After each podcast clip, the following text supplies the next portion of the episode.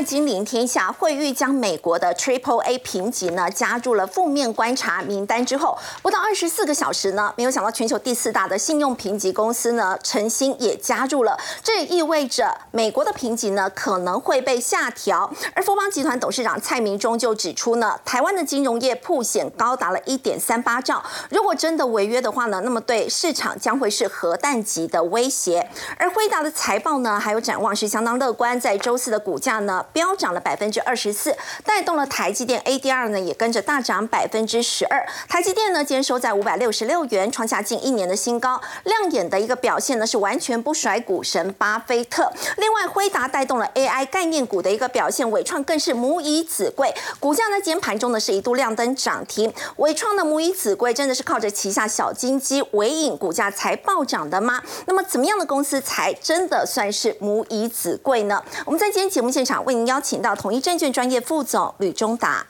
主持人好，各位观众朋友大家好，资深分析师陈威良，大家好，资深分析师林有明，大家好，资深媒体人卢艳丽，大家好。好，威良这个惠誉呢，把美国 Triple A 的评级呢，现在列入了这个负面观察名单。没有想到才不到一天的时间，现在诚心也加入了，而且目的更说呢，到了六月十五号就会是死线。好，现在看呢，美国股市好像分成两个世界，对，一边呢是非科技股，那么正在呢，哦面临多头要唱毕业离歌的窘境。因为呢，如果以道琼指数来看，最近已经是连五黑，创下呢三月底来新低点。最主要是在担心反映呢。美国债务可能违约的风险，嗯，但另外一边呢是科技股，这边呢 热闹滚滚，欢天喜地在开呢，迎新趴是迎接什么呢？新趋势 AI 横空出世，所以呢，啊，最近呢科技类股呢出现了非常强劲的大涨行情，对，如果以费半来看，甚至创下呢四月初以来的波段新高了，所以究竟呢，到底现在我们该是用呃偏空的立场？来担忧呢？接下来这个问题，还是呢偏多的立场呢？去把握接下来的呢科技股的投资趋势。哦，那我们接下来呢就来看一下，因为刚刚提到哦，最近呢几个重要的。信评机构呢，其实开始已经呢，算是把美国的在信平等哦，放在那个准备要留校查看的等级。好，也就是说呢，现在已经是呈现哦，就是预备要下调等级的阶段了。因为已经把它放到呢负向的观察名单，包含像惠誉哦，包含像这个呃 DBRS 诚心哦。那我想呢，呃，我们如果以二零一一年八月那一次哦。美国也是呢，碰到举债上限的问题，然后引发呢八月的股灾，那个经验可以作为一个啊，接下来也许呃在半个月的时间之内，我们在操作策略上面可以特别去观察方向。第一个哈，其实那个时候在八月二号，美国就已经呢调高了举债上限，是好，可是呢在二零一一年的八月五号。后续呢，才发生了债信平等被调降，嗯，举债上限调高之后呢，哎，并没有解除危机警报，平等还是被降，还是被降了。那那其其中还有一个关键是在于，大家担心后续因为美国呢。大幅度的削减支出的话，可能会影响到消费的动能减弱，进一步就导致呢经济成长可能也会趋向负向，导致股债哦其实都出现了修正的行情。所以我觉得这一波哈，大家要去观察就是呢在性平等哦，到底会不会去做调整？那另外呢，最近其实看到哦《富爸爸穷爸爸》这个知名畅销书的作者罗伯特清崎，他提到呢，其实美国的在实物上他已经破产，破产，对，这个当然是非常耸动了哦，这个呃。我想哈，其实，在地表上应该没有几个人真的会认为美国的国力有问题，然后呢，呃，真的是要面临到长期破产的风险。但是哦，我们不妨先从两个数字来讨论一下。第一个就是呢，现在美国财政部的账户余额大概剩下六百八十三亿美元，可是呢，每个月美国政府的支出大概是在四千八百多亿美元，也就是说呢，固定每个月的开销。是账户存款的八倍以上哇！好，这个数字很可怕。对，第二个数字呢，美国政府的负债占 GDP 的比重大约是一百二十 percent，这个差不多呢是跟欧洲五国的比率差不多。嗯，那全世界呢，放眼望去哦，这个数字比美国更高的，日本两百六十三 percent，意大利一百四十五 percent，好，再来呢，新加坡一百四十一 percent。嗯，问题来了，大家认为日本或新加坡债务违约的风险高吗？我想应该不高，那更不要说是美国了。其实美国有两个全世界可以说几乎没有一个国家能够复制的优势。第一个就是呢，美元是它印的，要印多少有多少。是。第二个呢，美国有超强获利能力的大型企业。嗯，那这个部分来说很重要哦，因为其实像美国现在的企业营所税占它总税收的比率，大概只有占八趴。如果我们相较于台湾来看，企业的所得税是占总税收的十六趴，是，所以呢，他的企业很会赚钱。如果真的有必要的话，那就从呢企业这边去课征更多的所得税。那这个其实也是目前呢，哎，拜登政府想要走向改善呢财政赤字的方向，就是增加企业的营所税，还有呢调高富人税，以及呢。多课一些呢，呃，这个资本利得税。我刚刚有特别提到科技股，费半呢是创下了两千二零二二年四月四号以来的新高，表现那么凌厉，最主要还是来自于在 AI，辉达的股价的一个大涨。不过股价已经涨这么多，要请教微良，接下来是不是应该要居高思维一下呢？好，那辉达到底算是贵还是合理还是便宜？哈，对。那我们刚才前面有讲到，哈，就说。美国其实它是藏富于民，啊，就民间企业的获利能力真的很强大。我们现在看呢，五大科技股做个超级比较，那么市值最大的苹果，二点七二兆美元的市值，它一年的营收呢是三千两百亿美元，那这个相当于台湾 GDP 的将近一半哦。也就是说，两个苹果的产出就能够抵过一个台湾。那最可怕的是呢？美国这么强大的企业还不止一家苹果啊！你看微软的市值也有二点四二兆，那 Google 呢一点五兆，亚马逊一点一八兆，那辉达呢现在也要挑战一兆市值。对，通常哦，在这个呃股票市场的历史上。能够达到美元一兆市值的公司，这个都是超级重量级的，那代表是一个划时代的意义。好，那当然呢，今年呃从五大科技股的股价表现来看，都算强，但是呢，辉达是呢强中强，是涨了一点六倍，一百六十五趴，对，那远远超过其他科技股龙头。可是值得我们留意的是呢，它现在的本益比是一百九十七倍。你想想看，苹果这么强。本一比二十九倍，微软呢也很厉害，本一比三十五倍，Google 二十八倍，那当然亚马逊也非常之高。嗯，好，那我我认为是这样吼，如果我们简单就商业模式来做个比较，是，像苹果，它最主要哦是所谓 B to C 模式，我卖消费型电子产品，像手机或笔电给消费者，所以它能够培养很多果粉，拥有忠诚度。那只要呢，它依序把它其他的对手吼解决掉以后。它站上这个巅峰是不容易动摇的，但是辉达它现在当然在 AI 的高效运算晶片这边，它是呢独占鳌头，市占率高达九十八趴。大家大家注意一件事情，当你已经站在山顶上的时候，它成长空间可能会有限，因为它的市占率已经九十八趴。是我不是说它不会成长，但是它呢随时是芒刺在背。他要担心，比如说超维、甚或 Etel 后有追兵，随时如果来瓜分 他几个百分点的市占率的时候，那这个时候他能不能支撑这么高的本益比？对，那因为它的模式是 B to B，也就是说呢，当企业发现呢，吼，现在你只只有你独大，你的效能最好，你很贵的镜片我还是得买。但是当未来有替代商品出来的时候，别人的效能也在提升的时候，如果又卖的比你便宜。哎，可能就会有部分订单的移转，那势必它的毛利率或价格上面也会有所松动，所以这个现象不一定会呃发生，甚或是说可能也不是在短时间就会实现。但是我觉得呢，能否长期支撑辉达高达将近两百倍的本益比，这是有疑虑的。但是呢，呃，我认为现在当然不会这么快就看到辉达出现所谓的泡沫化，因为泡沫化有两个前提。好，第一个，它会先先经历就是呢，呃，三个阶段。小厂林立，然后呢，这个战国群雄，最后进入到呢强者越强，嗯，也就是说会陆续把竞争对手甩开，然后呢小厂呢因为没办法维持它的呃现金流量或创造它的获利模式，陆续的倒闭，哦，那这个时候呢这个产业秩序才稳定。那现在还没有走到这个阶段，哦，那第二个来看哦，所有的泡沫大家注注意一个最重要的事情，它一定发生在升息阶段。才会最后把那个高估的呃本益比戳破。那目前来看哦，这个高估的本益比，当然它还能够持续一段时间，因为我们知道现在呃所处的利率环境是可能要结束升息，那一直要得到也许呢再过几年的循环之后，美国下一次重启升息已经是可能数年以后，那时候可能才会真正面临到。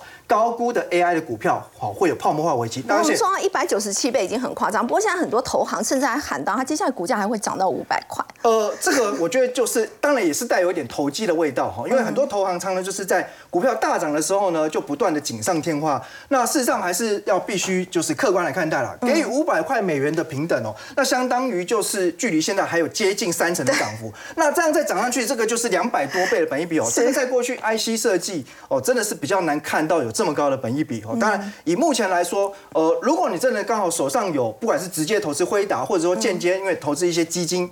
它持有辉达股票，那我认为可能要参考，就是以辉达本身现在已经不是在反映基本面了，它走路就是技术面的阶段，所以技术面的喷出的时候呢，你在停利或出场点也必须严守以技术面的纪律来操作。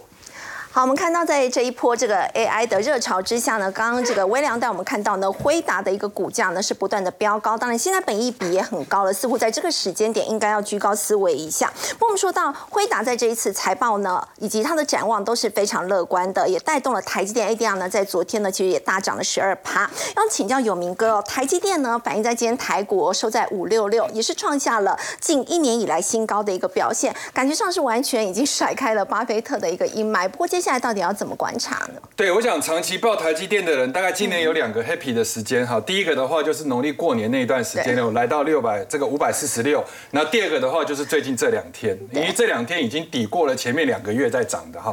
那我想第一个，我们还是先回过头来看一下这个盘的一个状况，我们再来讨论台积电。首先哈，因为我们在之前的时候一路走上来，我们有提醒大家几个数字。好，那第一个部分上来的过程中，反弹零点六一八，应该是落在一万六千三左右，然后反弹三分之二，应该落在一万六千六。但是当时我们在讲这个的时候，我相信电视机前面的观众应该都觉得是天方夜谭，想说景气这么差，怎么可能会有万六以上？能碰到就已经很了不起，更不要说一万六千六。好，但是问题是来到了今天的时候，它确实也到了。嗯，那这个时间点上面就变成是说消息面很鼎沸，比如说 AI 的状况，比如说 NVIDIA，比如说台积电，那这个就会迫使我们要不要去调高它的目标平等，或者是很可能是另外一种可能，我搭搭的马蹄只是一个美丽的错误。对，就是说来到这里的时候，不是就是符合我们之前所规划的，那到了以后为什么要上调？所以现在我们回过头来去讨论几个我觉得很重要的问题。第一个，看一下台积电。台积电从三百七走上来的过程中，各位有没有发现，股票是一波一波、一浪一浪的在看？那以这一波浪来看的话，其实基本上只有四个缺口，一二三四，而且最后一个缺口是有被补到。那现在各位你去看这一波，一直到今天是第四个缺口。所以换一个角度来讲，除非这个时间点上你能告诉我，比当初从三百七涨到了四五百块那一段还要更 strong 的故事，更强的一个预期。嗯，那目前看起来的话，就是 NVIDIA 所带动台积电在第三季四纳米的一个订单会比想象中来的好。那最近的股价其实也就是在告诉你这件事情，除非有一个新的。更好的一个故事，比如说三纳米、二纳米的一个良率啊，或者是这个三星挂点了，那这种可能就是让它更继续往上。不然的话，其实以缺口的角度来讲，它这个地方已经来到了压力。那如果说是以指数的角度来看，各位再来看一下，每一波大概前一个只有三个缺口，那现在到今天为止也是三个缺口。然后今天的高点是一六五二一，一六五二一是不是落在这个区间里面？对。第二个是不是落在这个缺口这附近一六二九五到一六四零三之上？所以不管怎么看，其实大环境上来讲的话，其实都已经有点紧绷。嗯，那我们这个时候另外还有一个淡书，就是防错，就是我们会不会看错？就这个行情有超过我们的资金行情来把这个东西来推上去，包含全世界再去推 NVIDIA，那台湾再去推台积电，外资强力的回补。那这个时候我们就是把台积电的更领先指标抓出来，台积电的更领先指标的。话就是台积电的 ADR，对。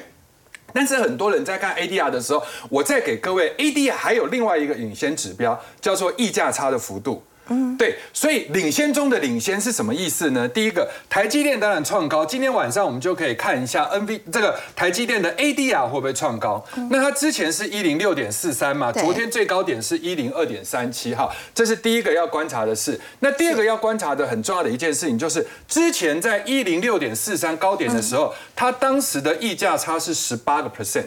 然后昨天的时候，台积电的溢价差跟前一天的台积电的收盘价现货来比是十六个 percent，所以也就是说，如果在两天之内，台积电的现货已经涨得这么强，可是台积电在 ADR 的领先指标这一块里面的溢价差没有再继续扩大的话，就告诉你台积电到这个地方所有的利多，以现阶段来讲已经反映的差不多。它如果还要再往更高走，那它必须要给它一点时间，而不是在这一波。所以现在就指数的角度来讲，比较像是这个坡的陌生，而不是主升。好，这是第一个要注意的事情。那接下来我们来讲一个大家更关心的一个点，就是说最近有很多人在想。啊，指数涨成这样，啊，手中的中小型股都不涨，那会不会指数真的如果要跌了，那中小型股不是更惨？对，我们今天来解决这个问题，我们来看下一章的一个部分哈。呃，首先哈，先给各位一个观念的厘清，就是大家其实在三月、二月、四月在做。中小型股，不管你今天是做什么军工啊、生技，你有在管台积电在哪里吗？那个时候你知道你在买的时候指数是多少，你根本没有在管，你只管你自己手中的股票。那现在这个时间点，是因为你手中的股票被台积电的资金排挤了，所以你就开始恐慌。可是台积电这件事情告诉你一件事：今年不是空头了。就是以 NVIDIA 的角度，以量潮的角度，它不是空头，那你就要换成一个多头的思维。那很可能是大家在跳那个 Tango 的时候，脚步不小心踩到对方的脚，就是不顺而已。嗯，但是不代表说这个舞跳不下去。所以换一个角度，上市的股票这样子涨的时候，它都会有一个时间差。各位，我灰色的这一块哈，这个地方是代表什么？就上市涨的比 OTC 多，这个叫做垃圾盘。对，我们都知道嘛，一个人的武林，对不对？好，但是到黄色部分的时候，就是上市的涨不动了，但是 OTC 的这些股票涨得很强，这个叫做台积跌倒，小股吃饱。我们应该要去看的，就是说不应该强的比想象中强，这个叫做。比预期强的东西，跟绿能有关的，或者是跟观光有关的，比如说华晨、市电、以盛、高丽，这些不是代表输能、储能、电动车，不然就是清洁能源。对，那这一块其实他们都有在守，他们并没有说很严重的哦被台积电给资金排挤。所以我这边要表达的立场是，这些是火种，它还没有蔓延，所以大家不要觉得说啊，为什么这些股票指数已经涨了将近快七八百点了，对，然后这些股票还到。斗退路，好，那我觉得这就是时间差的问题，所以接下来我们就来做一个超前部署。所谓超前部署的意思，就像你回想今年的三月跟四月的时候，好，经过了过年，台积电涨到了五四六，那时候大家也觉得自己手中的股票没涨。但是到了三月、四月的时候，台积电不涨的时候，大家的股票都涨翻的时候，就没有人在讨论台积电。所以，我们现在来做的是下一个阶段的超前部署，就是看 A 做 B 的沙盘推演。也就是说，这一波很多的主流类股都是在台积电没涨的时候诞生，比如说餐饮类股的三富、燃料电池的高利、充电桩的市电飞鸿、输能储能的华晨跟电动车的以盛。但现在台积电涨到这里，假设已经差不多的话，那这些股票也说实在涨多了。对，那他们叫做 A，他们就是领头羊。那我们现在来看 B，就是有没有接班的候选股嘛？哈，那候选不是说我觉得你候选就候选，这个鸳鸯不能乱点谱啊。对，所以原则上的话，比如说以三副来讲的话，回过头我会建议大家去看一下。啊，细节我们先不讲，就长隆行。然后燃料电池康苏所对应的就哎，高丽对应的就是康苏，充电桩市电所对应的就是乔威，飞鸿对应的是华龙，然后华晨对应的是深威永威，然后以盛对应的是智深。那为什么这么说呢？因为如果是观光旅游的话，下一个阶段应该是动。比如说像长航，因为它你看哦，它这边的股净比就 PBR 的一个部分是两倍，长时间都是多头行情是在两倍以上才会见高，它现在不到两倍。然后第二个部分为什么要看高苏？这个康苏，因为它之前我们说过，它是燃料电池跟充电桩，而且说实在它还有伺服器，只是大家不知道，今天股东会有提。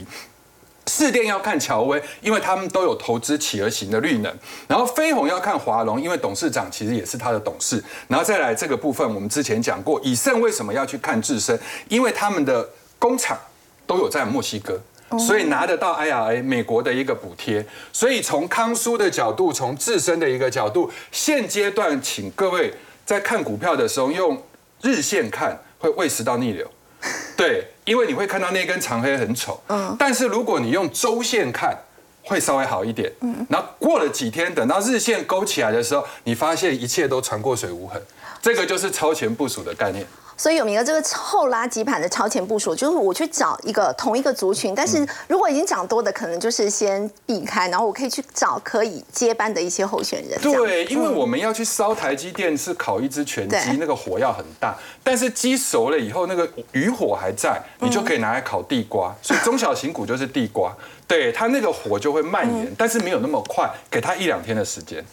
好，不过我们说到呢，如果说涨多的话，是不是要先冷静，先思考一下？像最近投资人呢，真的是抢债抢的非常的凶哦，不管是公债或者是一些投资级的这个公债呢，都是受到这个市场高度的关注，特别是在这个元大美债二十年的 ETF，要请教艳丽姐，它的 ETF 呢其实这个溢价的一个部分一度是超过四趴的一个幅度，大家这个时间点是不是应该先冷？冷静一下才不会买贵啊！绝对要冷静，因为如果你不冷静的话，你就是比别人买贵四趴嘛。好，我先来讲一下，就是为什么呢？这一波债券这么的热，主要还是因为美债到底会不会违约这件事情，大家都在讨论嘛。那北约的节目也是热烈的讨论当中。所以呢，撇开这一个月不讲的话，我们来看，其实呢，美债 ETF 今年以来绩效算是表现的很不错，因为呢，去年跟前年从高点跌下来是将近腰斩四十几趴长天期的一个状况啊，所以今年以来呢，呃，以我们就同一个投信公司发行的美债来比较，我觉得比较公正客观哦。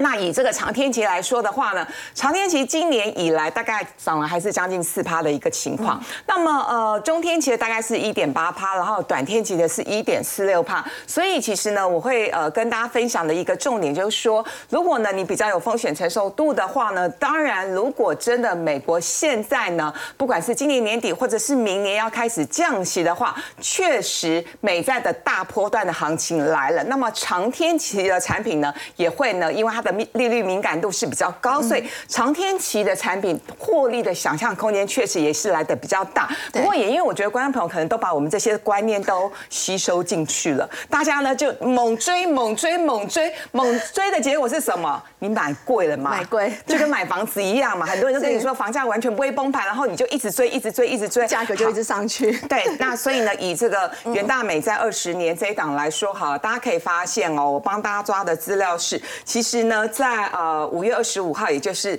呃我们最新的一个资料，如果你去追买这一档的话呢，是溢价的情况，溢价就是三点四四趴，就是你呃这个 ETF 简单来说，还有折价跟溢价，也就是市价跟净值。那呃很很简单的观念就是呢，溢价你就是买贵，折价呢你就是买便宜啊，这翻成白话文就是这样的一个概念。那以呃元大美债呢五月二十五号的这个呃溢价三点四四趴比较起来，其实我们跟跟五月初溢价也不过一点一五趴，相较之下，你就知道说现在大家都在追着买嘛。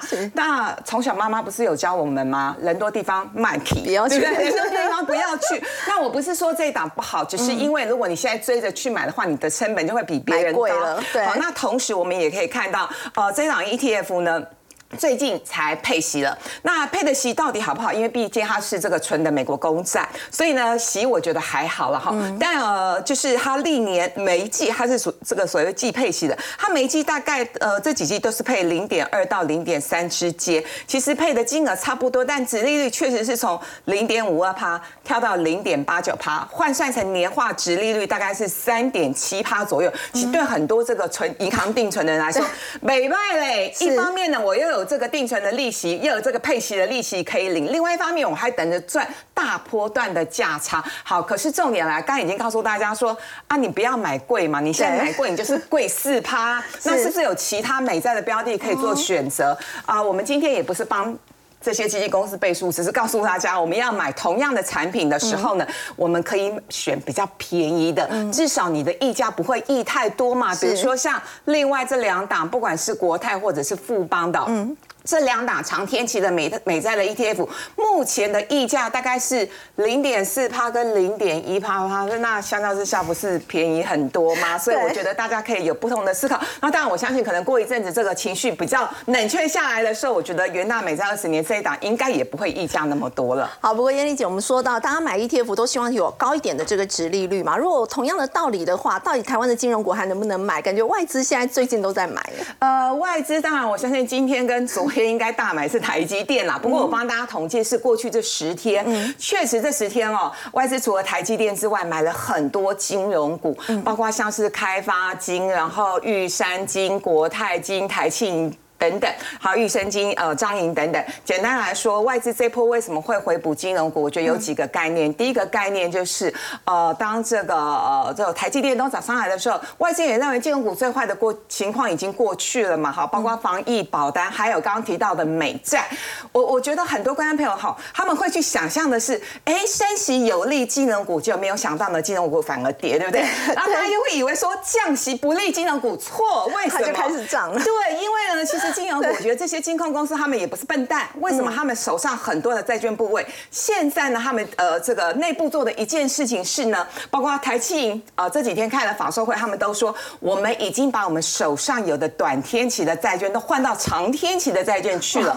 所以呢，其实这些金控公司、这些金融股也在押宝所谓的债券的大行情。所以我刚刚说外资其实这一波回补金融股有几个原因：第一个是金融股最烂的情况过去了啊，然后第二个如果不知道到底要选哪些。特别是刚刚有明哥提到一些中小型的股票，他们不敢追、不敢买的话，当然金融股也是他们可以布局的一个方向之一。那接下来还有陆陆续续有一些金融股要发表一些法说会，比如说像这十天来买超第一名是开发金，那很多网友就会说啊，开发金外资不可能是为了那个杯子，因为最近大家会排那个杯子排到狗名去了，就跟排那个中钢的伞一样。对，那外资那不可能是因为那个那个杯子才要买开发金嘛？哈，我想最主要还是因为下礼拜。开发金要开法说会，所以现在大家都期待开发金是不是有一些新的利多会释放出来。那当然了，就是我们如果用基本面来选股的话，大家会说啊，金融股那么多，到底要挑哪几档哦？呃，当然前五月因为五月还没过完哈，我们只能看。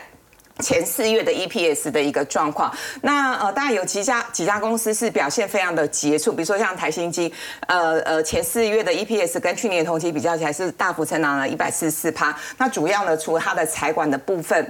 有一些业绩的成长之外，包括它旗下有这个期货公司也开张喽。那我觉得期货公司的利润对台新金来说也是一个非常补的一件事情。然后玉山金、销金一直都很厉害嘛，然后他们在基金的销售的部分，我觉得也是有蛮亮丽的一个成绩。那其他的部分，比如说像永丰金、中信金等等，我觉得这些都可以给大家做一些布局跟思考。那当然呢，就是呃也要来提醒大家一件事情，就是很多人都说啊，那时候看到什么。什么玉山金啊，包括台气银啊，股利股利不如预期的时候，大家都来骂。然后甚至我我周围有些朋友把他们身上所有的建物全部都卖光。可是我会教大家，就是我们今天要看的是总值率，你除了看息之外，你要看的是股票股利。所以呢，如果是总值利率的话，其实超过超过四趴以上的蛮多的，像是中信金、永丰金，然后台新金、元大金、张银等等。我觉得今天这个表格非常珍贵，希望大家把它拍下来。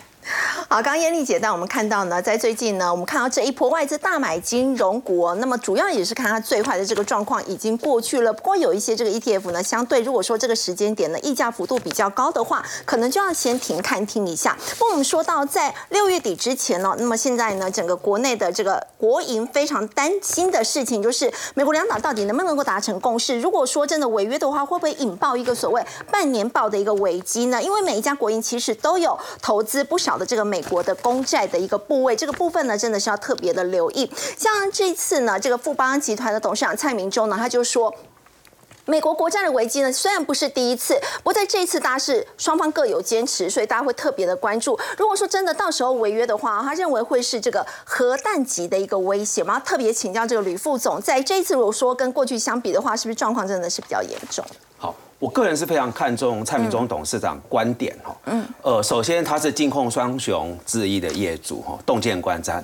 另外一个可能大家忽略，他其实在从事金融业之前，他是法政背景，他在美国乔治城大学哈念法律哈。那他这段话很到位哦，我觉得我们一般人是没有注意到，就是说双方各有坚持，然后雾里看花，这个其实比较政治。我为什么这么讲哈？我最近在看我们这个圈子里面的这个同业伙伴，都说啊，波位有问题啊，反正过去都没违约过，那买时候有惊无险，最后那一刻就过过关。各位，过去以来我都是这么认为，所以大家也会觉得这一次也是狼来了，是不是？对，但是我为什么要重视蔡总的这个观点？那我自己也很认同哈。把它拉出来变成我的论述内容。从这个呃，川普当选之后，美国就已经是一个朝野严重分裂。嗯，我们现在在看美国的比较政治的观点而言，它是一个典型的民主内战。嗯，这个民主内战首先来自于各党派有它非常强烈的各自利益的坚持。它很难有共识。再者是跟美国立国以来民主共和两党，它在本质上对财经就有很不一样的一些看法。这一题比较复杂，我就在这里打住哈。这个是第二个，第三个是这次的一个内涵是在于两方对口，一方是拜登，一方是众议院长麦卡锡。现在有一个困难是，两方即使往中间移动，它背后各自的强硬的鹰派。它卡死你，特别是在众议院这边，不能忘了这次，呃，麦卡锡他之所以当选呃议长，他是历经十五轮的投票。对，我跟大家报告哈，在美国立国以来，一七七六年至今啊，投票超过十次的，上一次什么时候啊？是一八五九年，是在南北战争爆发之前。所以各位听我这个，就要要去想说，美国现在就是一个内战的概念。只是它不是真的走上军事，它是用民主形式行内战之时，那谁卡住麦卡锡，让他没有办法顺利很快投票通过，搞了十五轮，就是那个党内最极端的势力，他叫做茶党 Tea Party，所以这批人现在就卡住了麦卡锡，他其实想往中间跟拜登取得共识，这里的他是党内同志啊，嗯，他就被往他拉扯哦，所以我觉得在这些情况底下。在这种情况底下的时候啊，变成说要追求共识，你要设想，我会比较建议，我跟我的客户就是说，不要说他一定会过，最好是两个情境你都要去想。第一个是大家期待乐观版过了，那当然欢呼。可是万一没有过的时候，最坏的情况是什么？你要预想。因为我觉得我们做投资人最怕什么？你压单边，哦万一你压错边，那不财富灰飞烟灭湮灭。那你说万一没过什么状况哈？有关这个破险的数字，其实它已经在这里，我们都看到哈。是。那呃，金融股刚才艳丽姐有略做一些分析哈。我觉得往后看呐，美国的这些金融的，包含呃，它这个区域性银行倒闭的问题，包括我们这些相关投资者的破险，会是在金融股里面我们要去追踪的一些相关的一个议题了哈。那我比较呃权威性来引述，就是白宫。他们经验委员会怎么看？万一破局啊，美债违约的话是怎么看？哈，他明白讲，美债违约如果超过一季，股市暴跌四十五趴，好，然后美国的 GDP 会下降超过六个百分点，嗯，最后是失业率会上升五个百分点。那在我们已经历经十四个月高达二十码的升息，各位在想，如果万一是走到一个恶化的状况，其实是整个。情况是非常不理想，那我才说我们不要去压缩一定会过，最好是乐观版跟这种万历没过的悲观版。两种情境都要预想在内，所以光是一季，然后如果违约一季的这个时间的话，GDP 就会下跌六趴，对，超过六个百分点，嗯，对，听起来非常恐怖。不过我们说，大家也非常关注台湾，因为整个国际局势并不明朗的情况之下，大家说大环境不佳，那么台湾今年是不是连保二都有困难？现在台积院认为说呢，今年如果说我们的 GDP 要突破两趴，真的是要很拼。对，呃，这个。是张院长的观点哦。那台积院整体有提一个评估啊，他的结论是说，今年的经济台湾是 L 型，就是下来就趴就躺平了吗？就趴在那里。然后他，我直接引述啊，这不是我个人看法。他说保二哈非常的不容易，哦，保二非常不容易。那张院长补充他说要很拼呐哈。那我们就来想，这是到底怎么回事哈？其实主要。台湾这个海岛型经济，它是看美跟中。嗯，那美你现在有升息二十码的负向冲击哈，然后我们主要是半导体出口，那这里面有一大块是科技业的库存调整，好，这是大概在美的部分哈。还有一个最新的情况，我们原本都认为六月美国应该就是停止升息，嗯，但最新出来是联准内部其实有争辩。有说维持不动，还有在往上升，所以并没有定论。这个也是一个通膨没有实际上的真的把它压下来，所以还是有机会六月可能会升息。对，这是最新的一个情况。这是美中是什么？大陆部分其实有点意外，就是说它元月八已经宽松很久的时间了。对，元月八号它重开机经济，原本大家预期很高，但历经几个月下来，发现不太妙。甚至我一些朋友在大陆经商都说，嗅到的讯息俨然有通缩的一个问题存在。那这当然有美洲贸易战、科技战的问题，那外资的撤离，呃，引发失业率的攀升，还有一个很重要是供应链的去中化等等。那我们如果是以美中两边跟我们有相关的经贸联动，那台湾的经济成长率落到现在这个情况。我想是非常合理。那除非你在短期之内看到美中的经济会有好转，否则这个呃经济场里恐怕还是要再低迷一段时间。那景气对象信号灯这一次已经是连六个蓝灯哈，其实也是如大家预期，对。然后它十一这个位置啊，我跟各位讲，这样看可能感觉不深。我们来讲对照，嗯，它是十四年来的最低。那十四年最低意味着什么？从两千零八年以后就是最低了。哦，所以这个大概也是反映我刚才讲。终端的呃这个需求没有上来，然后库存还在调整。那最后我想收尾再说，请教副总，如果说整个看起来都不太乐观，包括美中、包括台湾的话，那么我们在资产配置的部分需要做哪一些调整？我讲一个观念，从从两千零八年啊，因为联准会极度的宽松印钞，我们几乎买什么股票都是顺风顺水，所以我们习惯都是把股票当成重压的标的。但是走到这里，历经了二十码的升息。我们开始要建立起这两个思维，一个就是债优于股，一个是股债平衡，哈，就是说你要把债开始变成你资产配置的重要一环，多做一点功课。但叶丽姐刚才讲那个是重点，就是涨多了你还是要小心，哦，就是什么价格一涨多都是会拉到它的风险，哈，但是回落，我觉得债还是要多做一些留意。另外一点最简单的建议就是五十五十。股五十再五十，就跟过去股六再四不一样，就是类似啦，就是用差不多啦，六四或五五，我觉得 OK，但是就是不要全部在像过去的十四年逻辑都在股票上面，再要摆进我们的投资地图，然后开始要做一些适度的配置。好，以上。好，我们先休息一下，稍后来关心的是在伟创的部分，在这一波搭上了 AI 的热潮哦。今天呢，这个收盘的时候是创下了这个收盘的新高。那么我们说到这个伟创，大家会认为它是母以子贵，在盘面上还有其他所谓这个母以子贵的一个族群可以留意吗？先休息一下，稍后回来。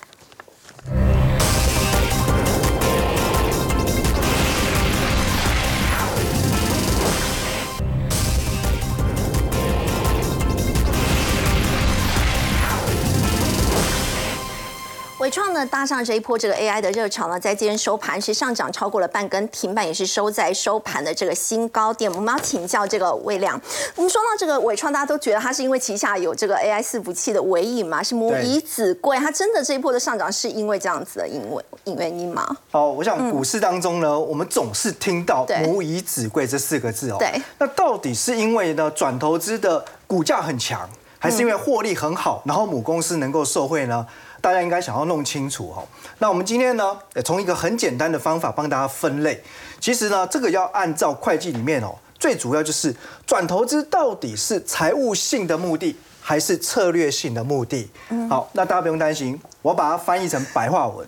财务性呢，就我要赚价差。哦，所以当然是看股价。股价。那策略性呢？哎，我希望这家公司能够呢，哎，营运蒸蒸日上。所以是看获利。看获利。哦。好，那当然我们进一步呢，如果想要说，哎，稍微呢有一点会计的概念就好。哦，那其实呢，这个会依照呢，对于转投资子公司的持股比例，还有呢，你是否有影响力，进一步呢，甚至是掌握了控制力。然后来去做区分。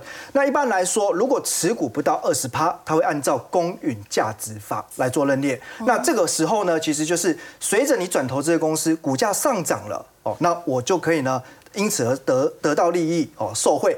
那如果是介于呢二十到五十趴的股权比例，那这个时候呃再去看是否有重大影响力，那可能就必须呢按照权益法来认列。可能是在呃子公司这边的获利，甚至损失的话，也当然也是按比例来认列。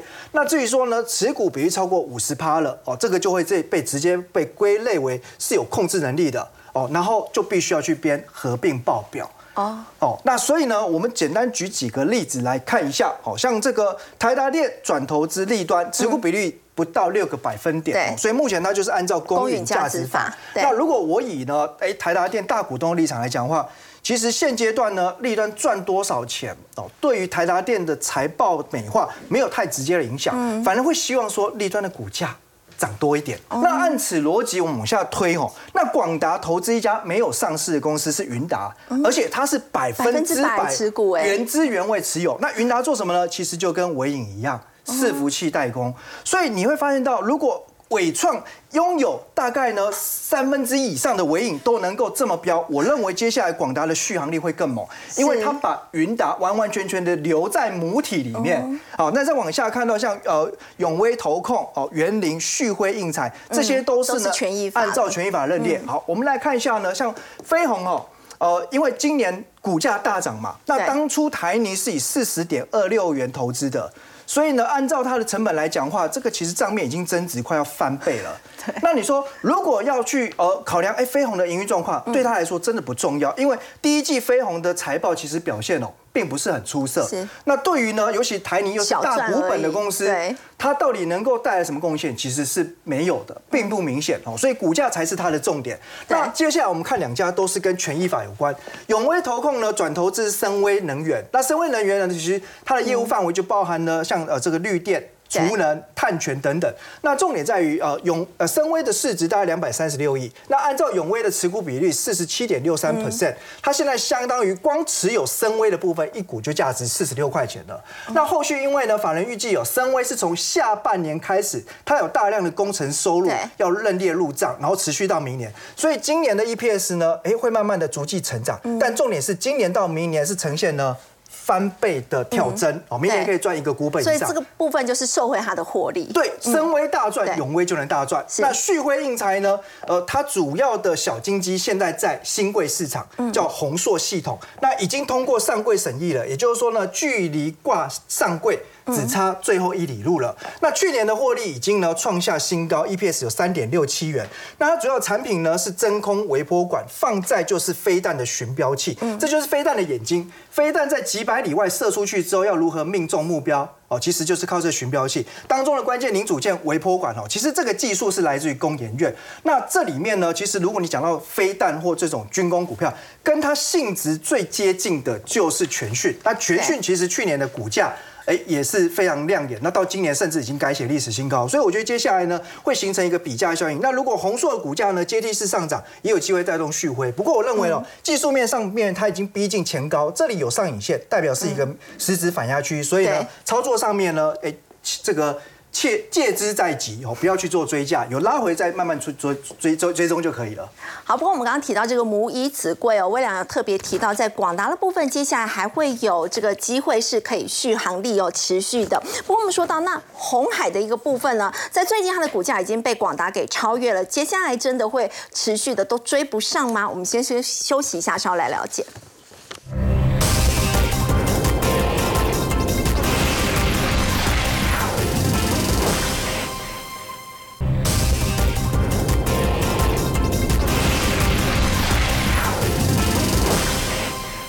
五个当中呢，这个 AI 伺服器相关的概念股呢，除了伟创之外呢，还有广达。然后请教有明哥，广达现在股价已经领先红海了，接下来红海会追得非常辛苦吗？呃，当然，我觉得下半年的红海很有机会哈。那我们最近常常听到一句话，就是“但见新人笑，哪闻旧人哭”。因为我们现在大家都说广达赢红海，广达赢红海，每讲一次，好，那广达的耳朵就痒一次，而且红海的耳朵就痒一次，所以他现在就是被人家当分母一样在考试。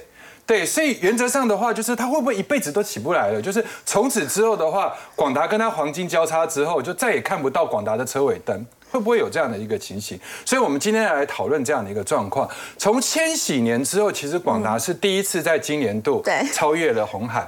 那你如果就毛利率、盈利率、税后净利 EPS，确实它现在是真的比较好，这是真的。好，但是我们回过头来去想另外一件事情，现在人家。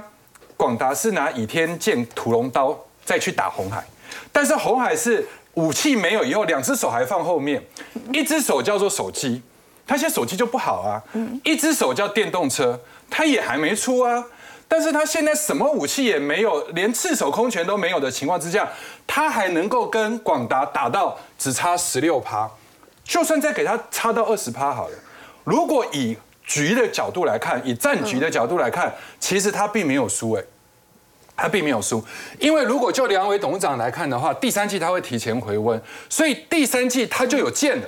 他就有刀了，然后他拳头也伸得出来的时候，那个时候能不能打赢广达？广达还不见得未定之天。最好的状况不是广达跌，是两个一起涨之后，他涨得多，他涨得少，因为他最近已经先涨，所以他反超它。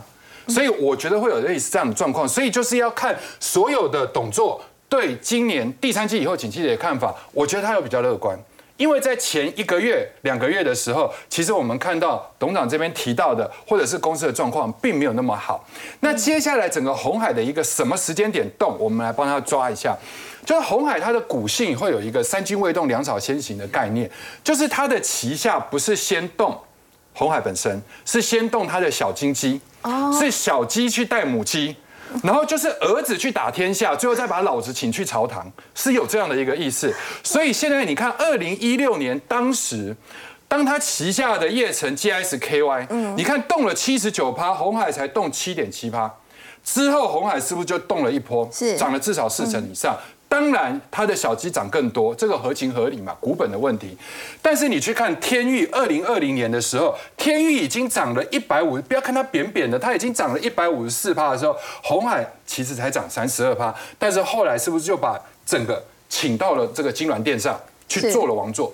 那二零二三年就是今年，你看以盛现在已经动了四十趴，可是红海还倒跌零点五趴，所以我觉得给他一点时间，下半年。搞不好，我觉得红海就会后起之追，还是有机会哈。我们先休息一下，稍后来看到的是台湾投资人呢很喜欢去买 ETF，那么看到就是呢，它可能会呃季配息、年配息或者是半年配息。不过接下来如果说可以每个月都领钱的话哦，这个月配息是不是更加的吸引人呢？我们先休息一下，稍后来了解。